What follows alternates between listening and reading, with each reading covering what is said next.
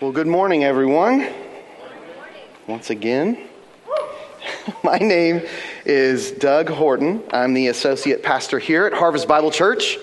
Um, I uh, was asked to preach this morning because there's a group that's in Israel, um, and our senior pastor Lance is um, with them in Israel, and I, we thought that the commute this morning would be difficult, so um, he asked me to step in and preach. Now, we at Harvest Bible Church, we love the Bible. We love to preach and teach the Bible.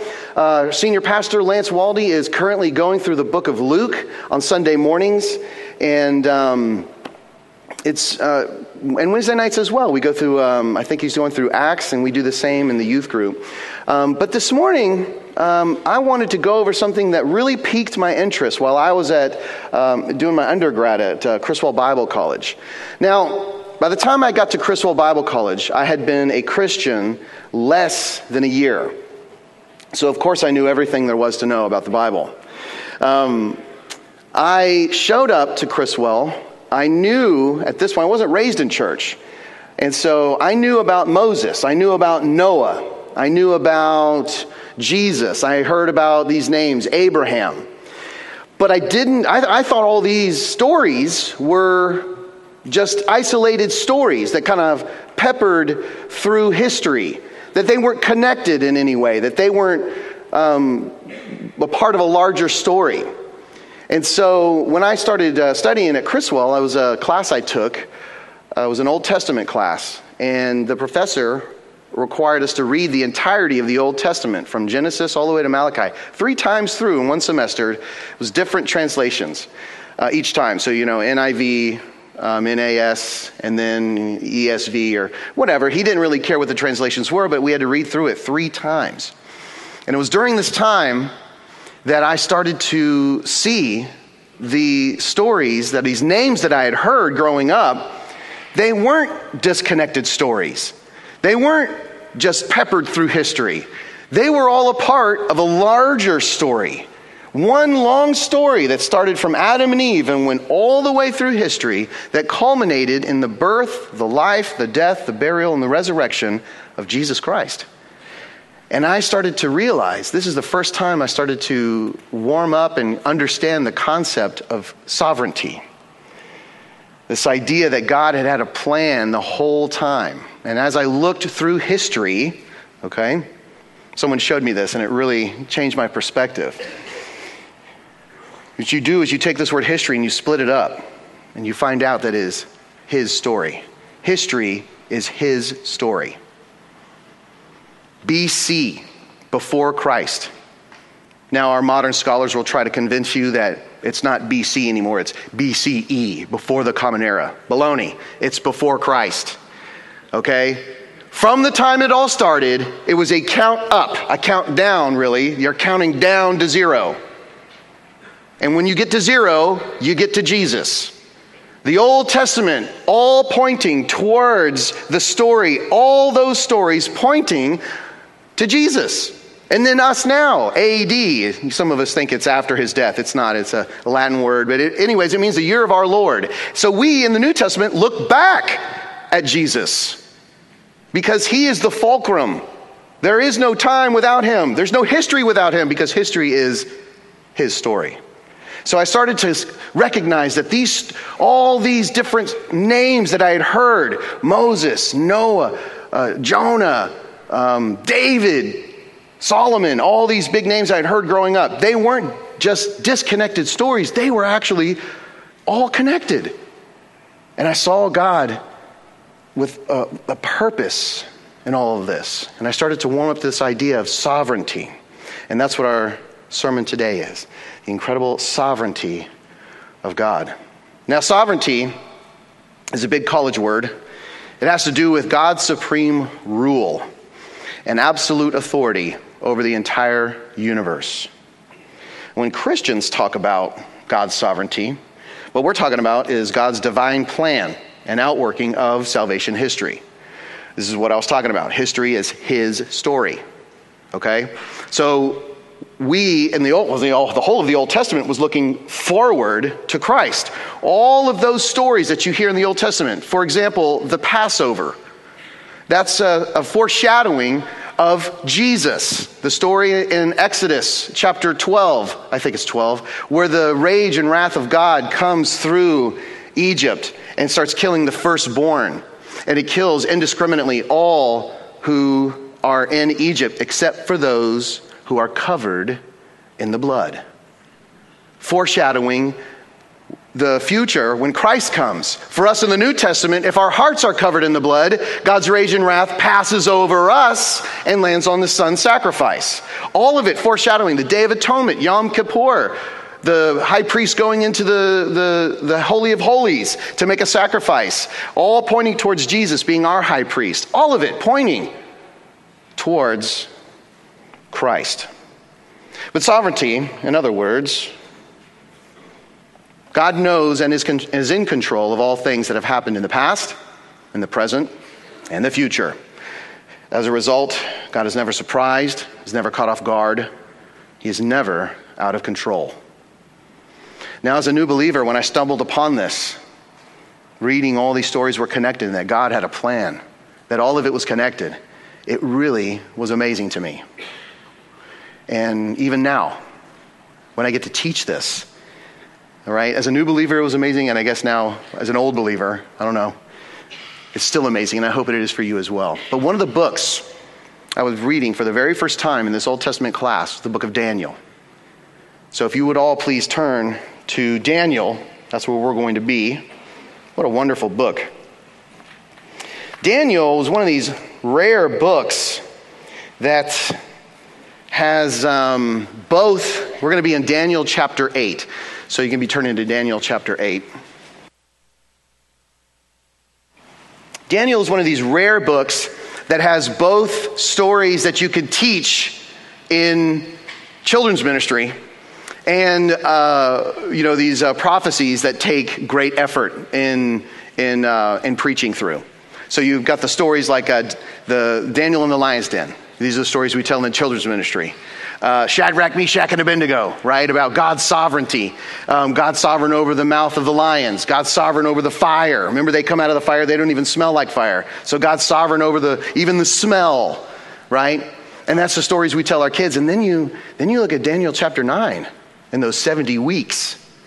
Well, that's not something that we're going to teach in children's ministry, that takes a lot of effort. If you were here when Pastor Lance masterfully preached through Revelation and talked about Daniel chapter 9 in those 70 weeks, um, culminating in Christ walking in triumphantly when all the, everybody says, you know, blessed is he who comes in the name of the Lord, to the very day. And that's what those that that comes out of Daniel chapter 9. That takes a lot of effort. So in Daniel you get both of these. It's really fascinating book.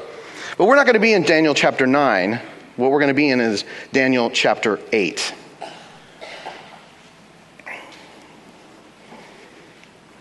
Now, before we get into this, we got to go over a little bit of background. So I want you guys to just hang with me, okay? Put on your thinking caps. It'll be worth it. It will be worth it, believe me.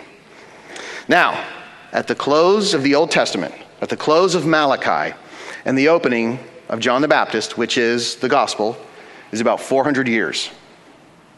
There's 400 years between the Old and New Testaments. This period of time is usually referred to as the intertestamental period because it is in between the two testaments of the Bible. So far, so good? God was silent during this time, but that doesn't mean history just stopped. There was a lot of stuff going on during the intertestamental period. God was still orchestrating many events and fulfilling prophecy during this time. The intertestamental period is full of incredible and fascinating history. As a matter of fact, it's one of my, my favorite um, times of history that I like to teach through. We started uh, in Matthew years ago in the youth group, and we talked about the Maccabean revolt and um, you know all the, the intertestamental period that led up to Christ. It's just fascinating stuff. All of that stuff is just adds uh, uh, texture to the Gospels uh, the history that led up to the, the first four Gospels. Just a fascinating time.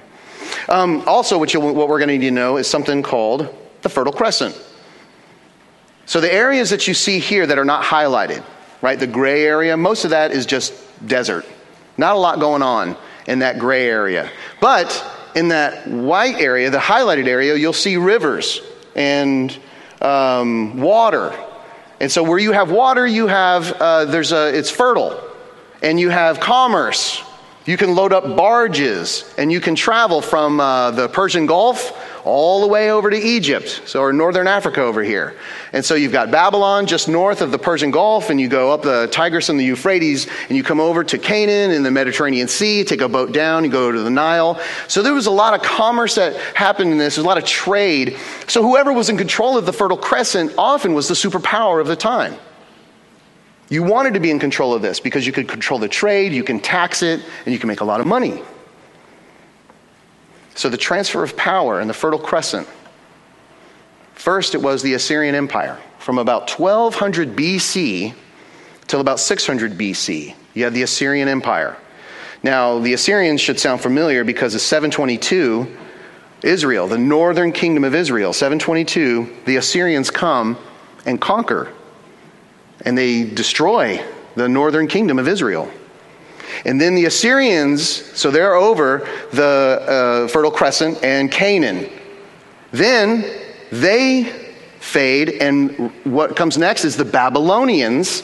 The Babylonians, uh, led by King Nebuchadnezzar, come in 586 and they destroy the southern kingdom. 586, they destroy the temple. They scoop up a lot of uh, the people. They, they uh, loot the temple. They steal everything out of the temple and they bring it back to Babylon. This is Daniel. Daniel is taken back to Babylon as part of the treasure that they stole when they destroyed the southern kingdom in 586. That's the Babylonians. And they were only around for about 70 years. Then the Persians come to prominence after the Babylonians.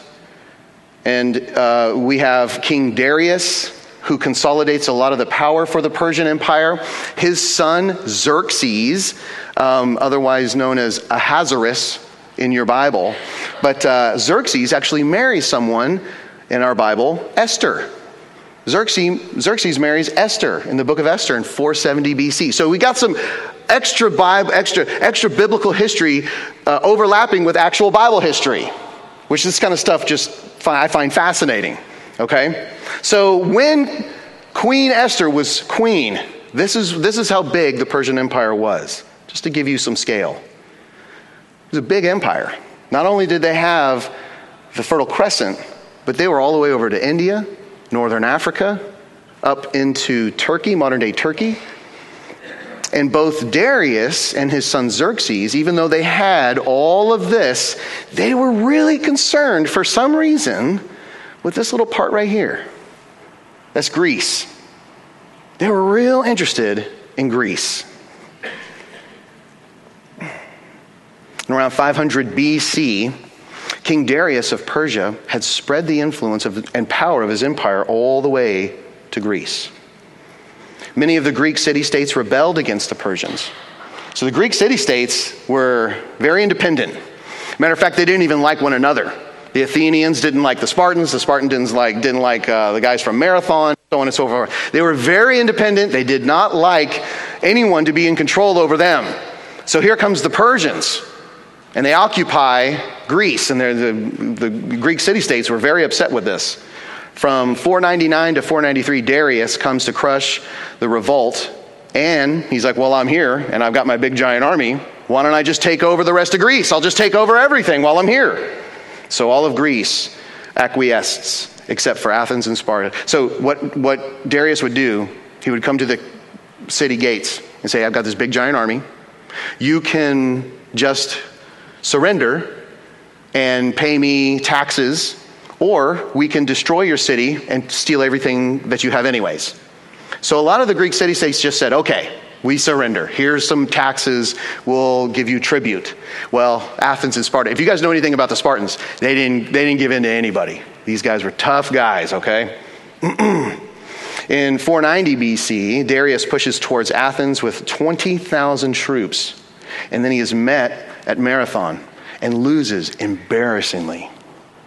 It's a, an embarrassing loss to the Greek army with only 9,000 troops, not even half the amount he had, and they lose. Now remember, King Darius is over this big giant empire, And you got teeny tiny little Greece beats them. It's very embarrassing. This embarrassing loss to the Greeks really struck a chord with the Persians and with Darius' son, Xerxes. So Darius dies, Xerxes takes over. He returns to Greece, and he's coming. He's mad. He's ready to destroy them, regain the sense of pride that they had lost at Marathon. 480 BC, Xerxes brings the Persian war machine down on Greece. But they get held up at this little, little place. It's called the Hot Gates, held up at Thermopylae, where 300 Spartans hold the vast Persian army long enough for all of the people in Athens to escape. So that all the Athenians take all their stuff and they just leave while the 300 Spartans hold the entire Persian army at Thermopylae. Now, there was a famous movie that came out a couple years ago. I'm not recommending it. It's rated R for a reason, okay? But that brought a lot of light to this event. Now, that, that Xerxes right there, that's Esther's husband. Isn't that interesting? Same guy. So extra biblical history overlapping with biblical history, right? I'm reading this stuff for the first time at Criswell going, this is fascinating. I loved it. I loved it. I couldn't get enough of it. After defeating the 300 Spartans, Xerxes invades an empty city of Athens. So he wins, but it's a hollow victory. He doesn't, he doesn't feel good about it. During this time, the Athenian navy cuts off Xerxes' mighty army from their supply line, and he is forced to leave. So, again, with his tail between his legs, he's got to embarrassingly go back to Persia. But while he goes back, he destroys everything on his way back. He is very upset. And anything that you could probably imagine what he would do is what he did. So as they, re- as they retreated and went back to Persia, they did terrible things to the Greeks. And as you can imagine, this led to a deep hatred of the Persians by the Greeks. The Greeks hated the Persians. They would never forget the invasion and the oppression of the Persians. And after Xerxes' retreat, the Greek city states they experienced a time of wealth and influence and over the next hundred years is 480 to about 350 BC. Now, during this time, Athens emerges as the dominant power in the region. However, Greece doesn't have any central authority. Remember, these are independent states, independent city states, and they don't really like each other. They certainly don't like outsiders. If, if you're from Greece, that's okay, but we still aren't. We still don't like you. But if you're anything else, we just we really hate you. But if you're a Persian, oh, you're the worst.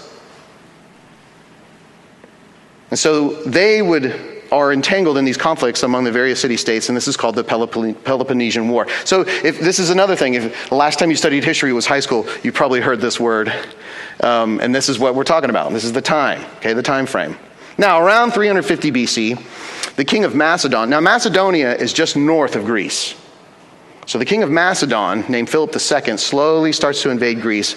Soon he consolidates many of the Greek city states. Now remember, the Greeks didn't like anybody. They didn't like anybody. They thought everybody besides them were barbarians, including these Macedonians. But what was so brilliant about Philip II was that he knew that Greece looked down on everyone ex- the same except for those Persians. He knew that they hated the Persians the most. The Greeks hated the Persians because of what they had done. Philip used this hatred of the Persians along with a brilliant political acumen to build a wealthy treasury, a healthy infrastructure, and he amasses this giant army. So, what he does is he goes down to each one of these Greek city states and he says, Hey, listen, I know I'm a Macedonian, but I also know I was a part of that stuff when Darius and Xerxes came through. Why don't we, instead of waiting for them to come and invade us, why don't we get an army and flip the script? We're going to go invade them. And so all the Greek, all the Greek city states say, hey, that's a great idea. So they start joining in with him and they join together and they amass this giant army. And so this huge army is assembled and it's ready to invade Persia. This is right at 336 BC. And so they're having this big party. They're all, t- you know, trying to get each other, you know, uh, charged up and uh, have, uh, you know, uh, get, get each other courage. We're going to go get this. We're going to beat the Persians. And then at this big party, right before the invasion, King Philip is killed. So, if you're the king, who takes over when you're the king, when you die? The son. So, Philip's son takes over. He's only 20 years old. And he becomes the king of Greece, the king of Macedonia, and he also inherits one of the largest Greek armies that has ever been assembled ever. And this guy's name is Alexander, otherwise known as Alexander the Great. And I know you've heard of him. In 336, he takes over. From 334 to 332, he crosses over the Hellespont, which is in between the Aegean Sea and the Black Sea. There's a little, it's like the Turkish Straits. They cross over that waterway, they go into Persia, and they invade Persia. And he defeats the entire Persian army. Now he becomes the supreme leader over that empire. Within a year or two after taking over, he is now king of Greece, Macedonia, and the Persian Empire. But he doesn't stop there. 331, he moves south taking over Canaan and Egypt, comes back up north, 331 to 330, moves his vast army east to Babylon, and he goes beyond. 329 to 323, he conquers India and the surrounding areas. And in a short 13 year period, at the height of his power, 323, Alexander the Great dies, and he dies without an heir. So, just to give you an idea he manages to become king in 336 BC. King over Macedon, Greece, Egypt, Canaan, Persia, the Fertile Crescent, India, and beyond in a, in a short 13 year period. Now, this is at a time when there's no trucks, there's no planes, trains, and automobiles. Okay? It's it is a, an achievement just to go from Greece all the way to India with that amount of people, but to do it and conquer on the way was amazing. Unprecedented. Unprecedented. This expansion of his empire was just, there was nothing like it. Nothing like it in all of history.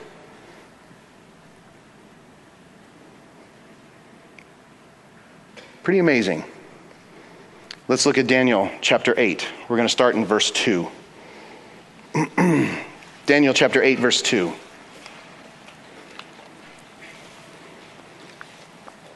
Daniel's talking here. He says, I looked in the vision, and while I was looking, I was in the citadel of Susa. Susa is east of Babylon. So he's in Persia. He's in Persia. Okay? Citadel of Susa, which is in the province of Elam. I looked in the vision, I myself was beside the Ulai Canal. Then I lifted my eyes and looked, and behold, a ram which had two horns was standing in front of the canal. Now the two horns were long, but one was longer than the other, with the longer one coming up last. I saw the ram butting westward, northward, southward, and no other beast could stand before him, nor was there anyone to rescue from his power. But he did as he pleased, and he magnified himself. so we got this ram. There he is. Got two horns. He's moving from the east to the west. So you're thinking um, east of Florida to California, east to the west, right? And so he's moving like this. There you go, east to the west. Um, another way to look at it here he is over here in the west. Westward, northward, and southward. So he goes westward, northward, southward. Pretty interesting. Now let's look at Daniel 8, chapter 8, verse 5 through 8.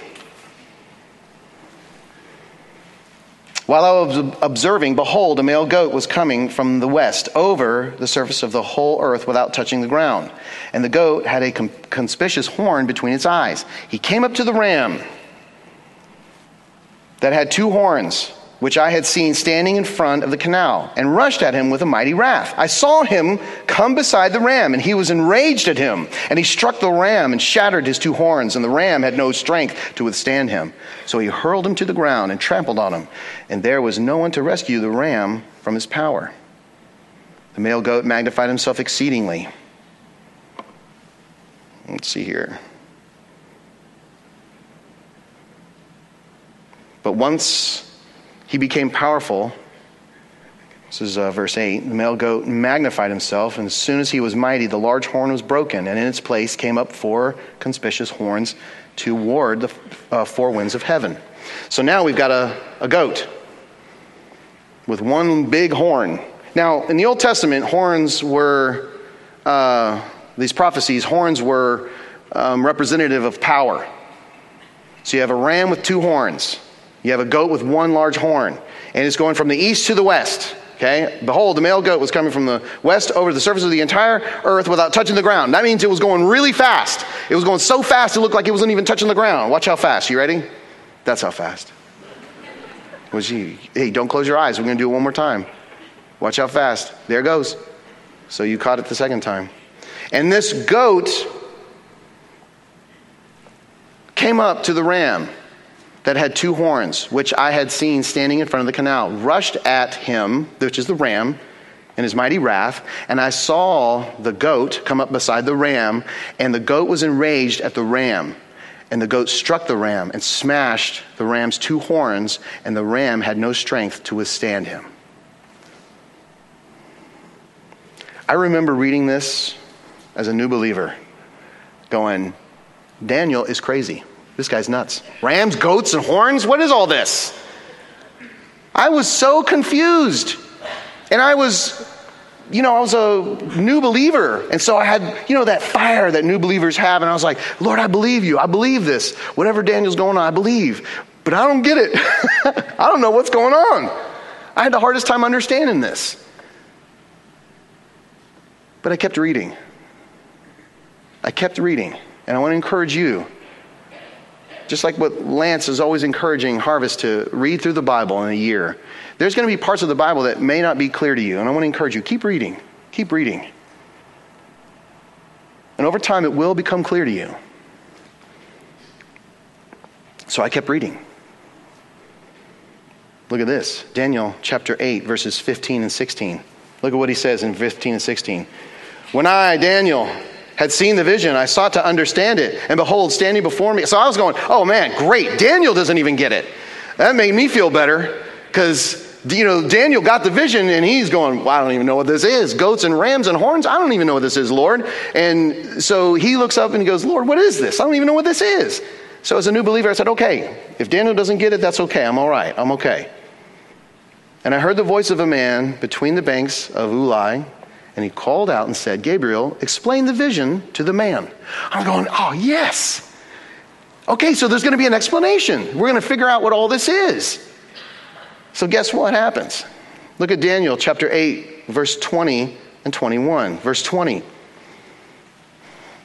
Verse 20.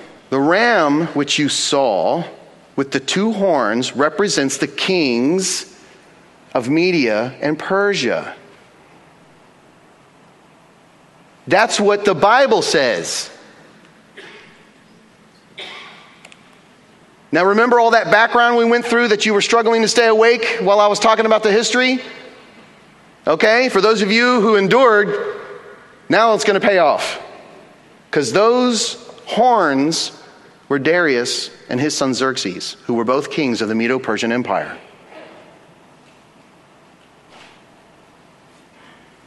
Verse 21. Okay, so that's the ram. What about that goat? Well, that shaggy goat represents the kingdom of Greece. That's what, that's what they were telling Daniel.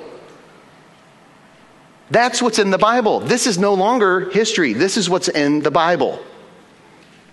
The shaggy goat represents the kingdom of Greece, and the large horn that is between the eyes is the first king. Y'all, this is talking about Alexander the Great.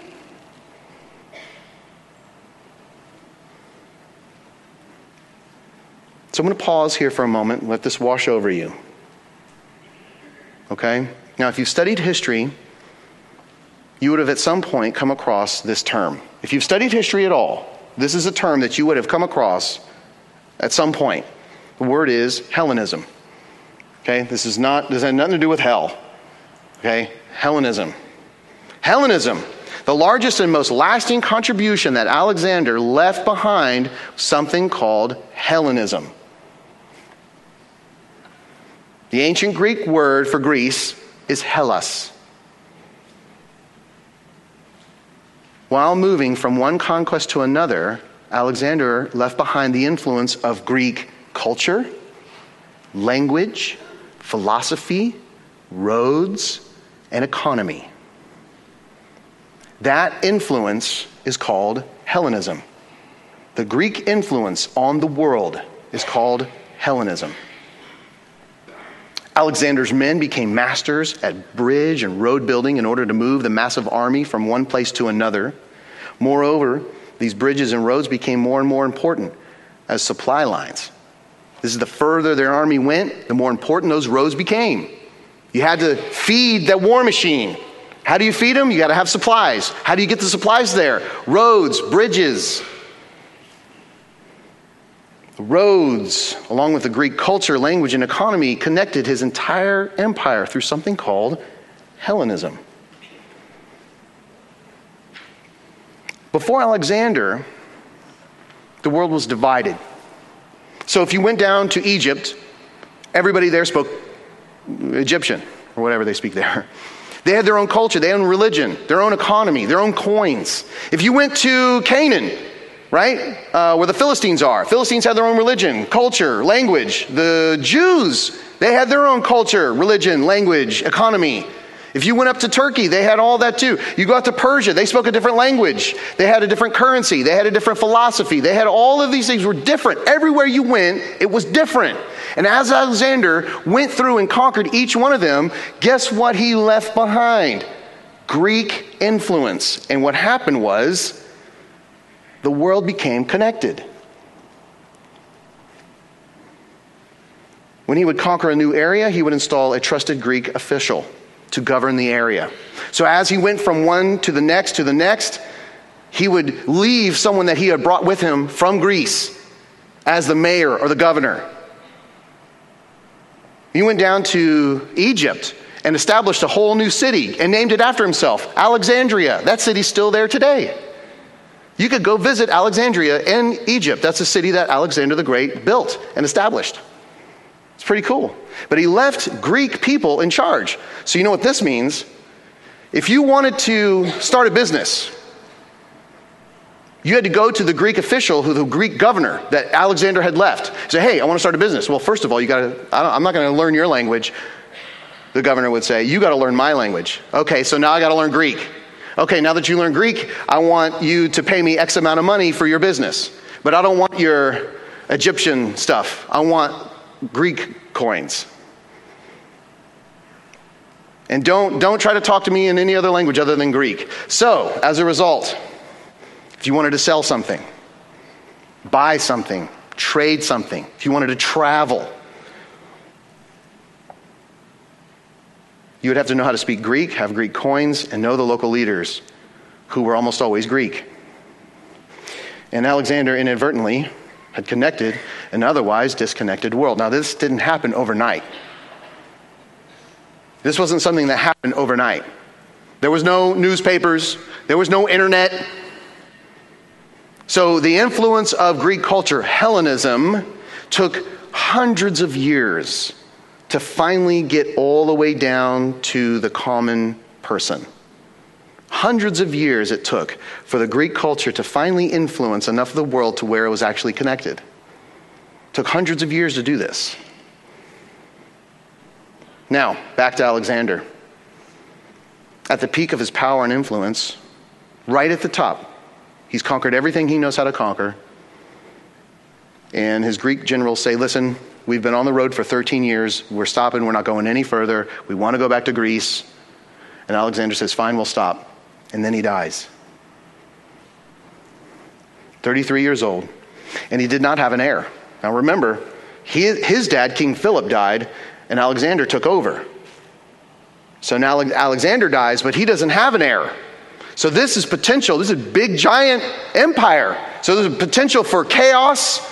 This is a potential for infighting and who's in charge and who's going to get this empire. So, what, what the generals decide to do, they get together and they have a, uh, a meeting, and his four generals decide to divide up the empire between themselves. This guy Ptolemy gets Egypt and Palestine. Seleucus gets Babylon and Syria. Cassander gets Macedonia and Greece. Lysimachus gets Thrace and Bithynia. I can never get that word out right. Anyways, that's northern Turkey. So these four guys decide hey, we're going to divide up the empire. We're not going to fight. We're not going to cause uh, a lot of trouble, but someone needs to govern this, and so we're going to govern it. So they're Greek, so they have their influence on the governors that Alexander had installed. So Greek influence from the top down culture, language, roads, economy, philosophy. So these, this is just a map representing the various areas that these guys had taken over, okay? Now, let's get back to Daniel chapter 8. Let's look at verse 22. Daniel 8 22. The broken horn and the four horns that arose in its place represent the four kingdoms which will arise from his nation, although not with his power. What? That's, that's not history, that's what's in the Bible. I'm reading this for the first time. My head is just exploding. Boom. So I'm like, okay, this is, this is amazing. This is the prophecy of Alexander's four generals taking over the empire. Now, I don't know about y'all, but my mind was blown. So I immediately was like, okay, maybe this was written, maybe this was written after all of the events, right? That would be an easy explanation. Maybe someone wrote this after all of the events took place. Here's what's really amazing. This prophecy that in Daniel chapter 8 was written about 550 BC. 550 BC. Remember, Daniel was taken in 586 when the southern kingdom was destroyed and the temple was destroyed. Daniel's taken to Babylon by Nebuchadnezzar and the Babylonians. 586, 586 BC. So he's writing this in about 550 BC. That's around 200 years before Alexander the Great comes to power.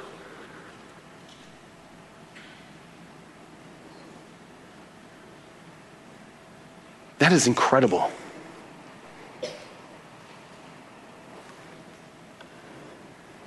This is what I discovered while I was studying at Bible college. But it wasn't until I got to seminary. This is when I did the deep dive in seminary. I found out why. Why is this important? So that's a good question, isn't it? Why is this important? Why spend so much time on this? What does this have to do with my spiritual well being or my spiritual maturity? Right? History's fun, history's good. I like history, but what does it all mean? Right? For one thing, this is God telling us what's going to happen. And then it happens just the way He says it's going to happen.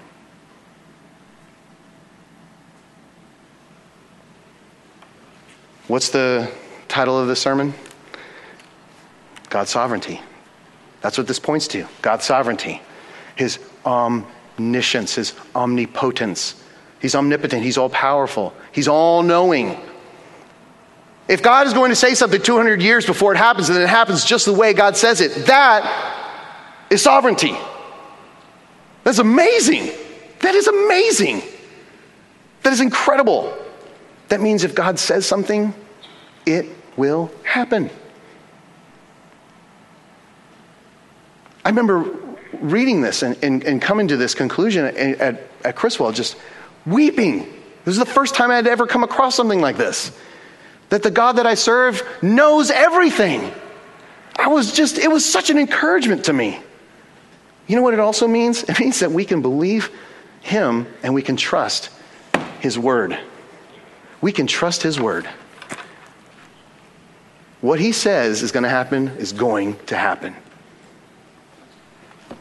It was true back then, and it is true now. And I will tell you, so much of the pain of doubt that we believers have comes from our inability to trust in God. So much of the pain of doubt that we Christians experience in our lives come from, comes from, directly comes from our inability to trust God. That somehow we have to be in control. If, if I don't do it, who will? Now, that doesn't mean we just, you know, abandon responsibility, okay? I don't want y'all walking away going, Pastor Doug says we don't have to do anything. God's in control. Right, that's not what I mean, okay? Um, consider the birds. They don't sow, they don't reap. Yet they, they eat every day. God provides for them every day. They don't sow and they don't reap, but God provides for them every day. Now, have you ever seen a bird standing on a branch with its mouth open like this? Oh, pour seeds in my mouth, God. Where's all my seeds? No. Birds got to go out and work, right? Early bird gets what? Okay, you got to get up early. You got to work all day. Doesn't mean you have to worry about it, but you got to do your part. God is still sovereign. He is in control. We don't just sit around with our mouth open with uh, you know this entitlement.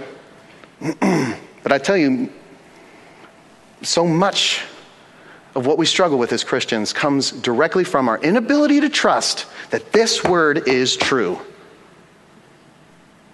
And we all, everyone in this room who's been here for a while knows that. But you may not feel it.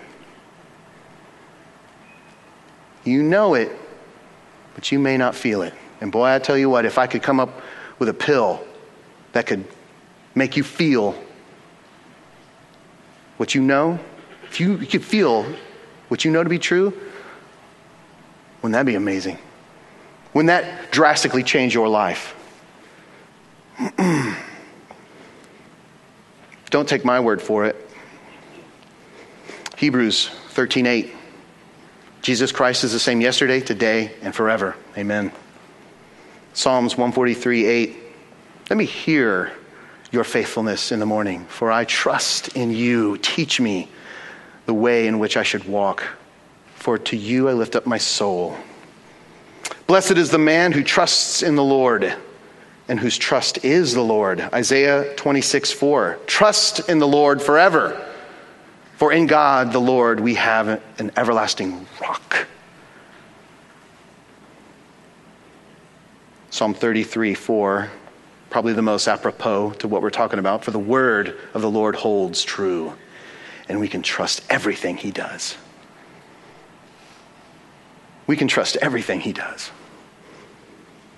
We can trust in the Lord. So, again, why is this important?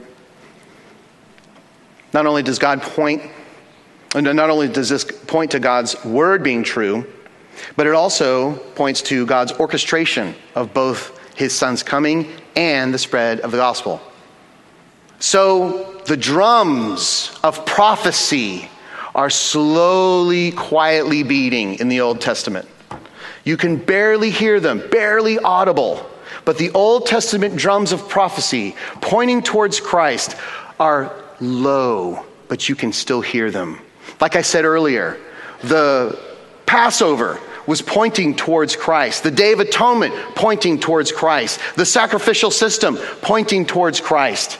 All of these prophecies uh, coming together, Alexander the Great and the rest of them, all of it slowly pointing towards Christ and the day that he comes and he's born and his life, his death, his burial, and his resurrection. Those, the drums growing, growing, growing over time because history is not just history, it is his story. And over the course of time, we can see these empires rising and falling. And so, all of these empires sort of fall away the Medo Persian Empire and all the rest of them. And soon Rome takes over. Rome inherits what Alexander left behind in culture, economy, language, and roads. And Rome would often update and improve the roads that were built 300 years earlier by Alexander's army. Then why does God give Daniel this vision of the ram and the goat in Daniel chapter 8? Because God was going to use Alexander the Great to lay a foundation of a common language, commerce, and roads so that the gospel could spread all over the world. What was he doing? Why was he telling Daniel this? One, I think, to encourage our faith, so we know that when God says something, it is true. When he says he's going to do something, he does it, and he does it just the way that it says in the Bible. One large horn falls, four come up after. Who is that? Alexander the Great and his four generals. Darius and Xerxes coming over, westward, northward, southward. That's what happened. That's what, they, that's what he said, and that's what happened. So if that doesn't encourage your faith, I don't know what does. But also, God setting the stage for his son and the drums of prophecy growing and building and coming to a fever pitch so that when Christ hits the scene, the stage is set and everything is ready. Just like John the Baptist, lowering the mountains, raising the valleys, and making a straight path for Christ to come, so that when Christ does show up, everything's ready. That when he speaks, there can be a common language that everybody can understand.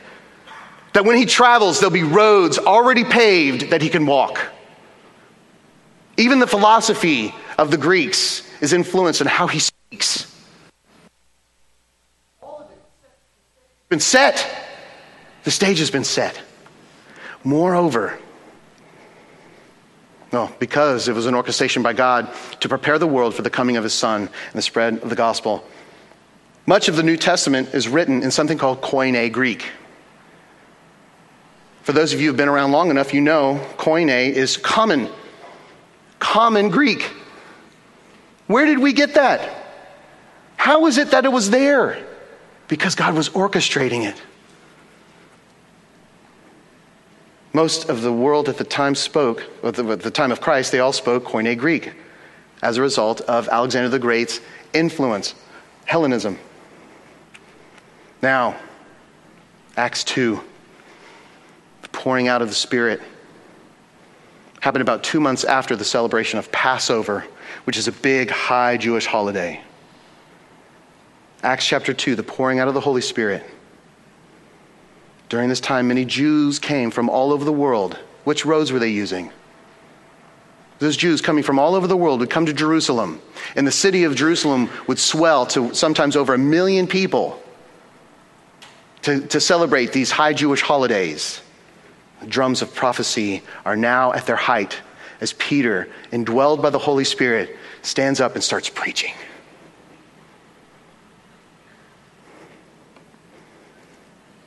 And what does he preach about? He tells people about Jesus.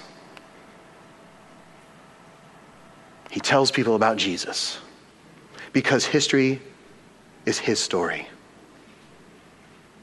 And God had been orchestrating this for hundreds of 300 years. God had been orchestrating this. And 500 years earlier, revealed it to Daniel.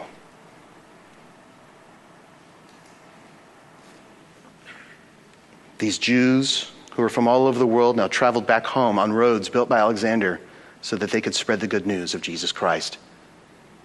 Moreover, it could be communicated in a common language that everyone understood. Fast forward when Paul travels all over the Mediterranean world on his missionary journeys, what roads do you think he was using? Outside of Hebrew, when he was going to the synagogues and talking to the Jews, what language was he using on these trips? Koine Greek. The Lord had been setting the stage not only for his son's birth, life, death, burial, and resurrection, but for the spread of the good news of Jesus Christ. God had planned all this out way before the foundation of the world. And he revealed it to Daniel 550 years before his son's arrival.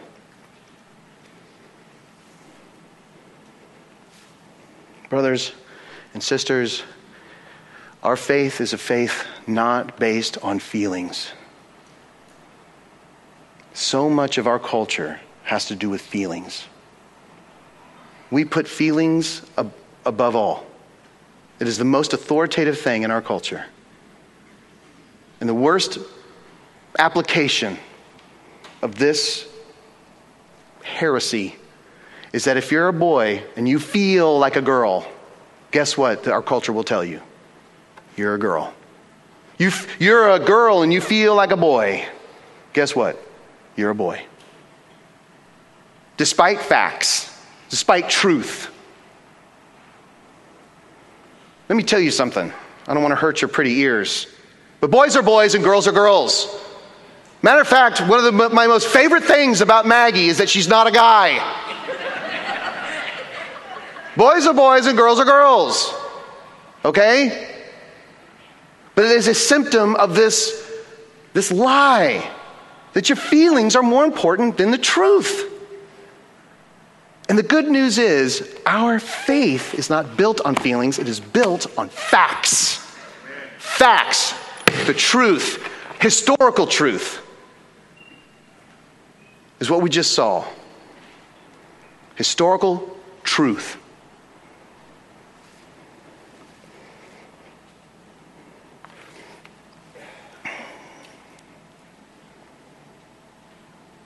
There's a lot that we don't know. There's a lot about eternity. There's a lot about heaven. There's a lot about even the nature of God that we don't know. God is still a mystery to us, even though um, He's given to us sufficient answers. We have sufficient answers for today, but so much, there's still so much that's hidden from us. Um, if you think of Paul in um, 2 Corinthians chapter 12, he, he's taken up into the third heaven. He comes back and he says, I don't even have words to describe what I saw. It, God should have brought a poet because I, I can't even describe, there's not even words that I can put to the beauty that I saw. And so there's, there's still things hidden from us, but every so often, God will take eternity and just peel back a corner and let us see hey, Daniel, here's what's going to happen in the future. Look at that. And as we look into that and we get a glimpse of it, even if it's just for a moment, we can hear God saying, Listen, I've got it. I've got you. I've got it. I'm in control. I'm not surprised by anything. Nothing knocks me off of my throne. And if there's things going on in your life today that you don't understand, it's my hope maybe something's been revealed to you a little bit, that you got a glimpse of glory this morning. And you know that God is in control, that He is sovereign, and that you can trust Him because He's good and He loves you and He wants good things for you. And if that's not an encouragement, well, I don't know what is. That lights my fire.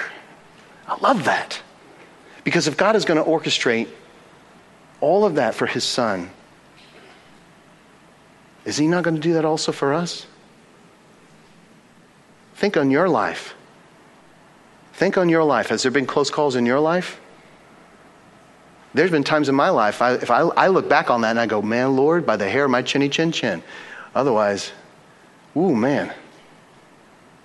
Has there been orchestration in your life? Yes, there has. So why not trust Him? Why not?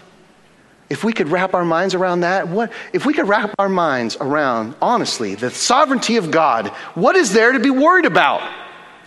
What are we worried about? What are we afraid of? If God is sovereign, what are we worried about? What are we afraid of? God is good. Trust in Him. Trust in Him. Yeah? Let's pray. Father, what an incredible God you are. It's my hope, Lord, that, that you, Lord, would plant seeds in the hearts of, uh, and the, the soil of the soul of uh, everyone here this morning. That if, if what we talked about today was just, just right out of grasp, Lord, that, um, that you would reveal in your own special way to everyone how you are good, how you are trustworthy, how you have orchestrated all things to culminate into your son's uh, birth, life, death, burial, and resurrection. That you set the stage so that when your son showed up, there would be a context, a matrix, a language that we would all be able to understand then even so more when you, Lord, gave us the Holy Spirit, we were able to, that you, Lord, were able to spread the gospel all over the world just a few hundred years, like turn whole of the whole of history on its ear. What an incredible God we serve. Lord, you are in control. You are sovereign and you are good. And so, Lord, we pray all this in your Son's name, Jesus. Amen. May the Lord bless you and keep you. May his face shine upon you, and may his countenance be raised upon you and give you peace. You are dismissed.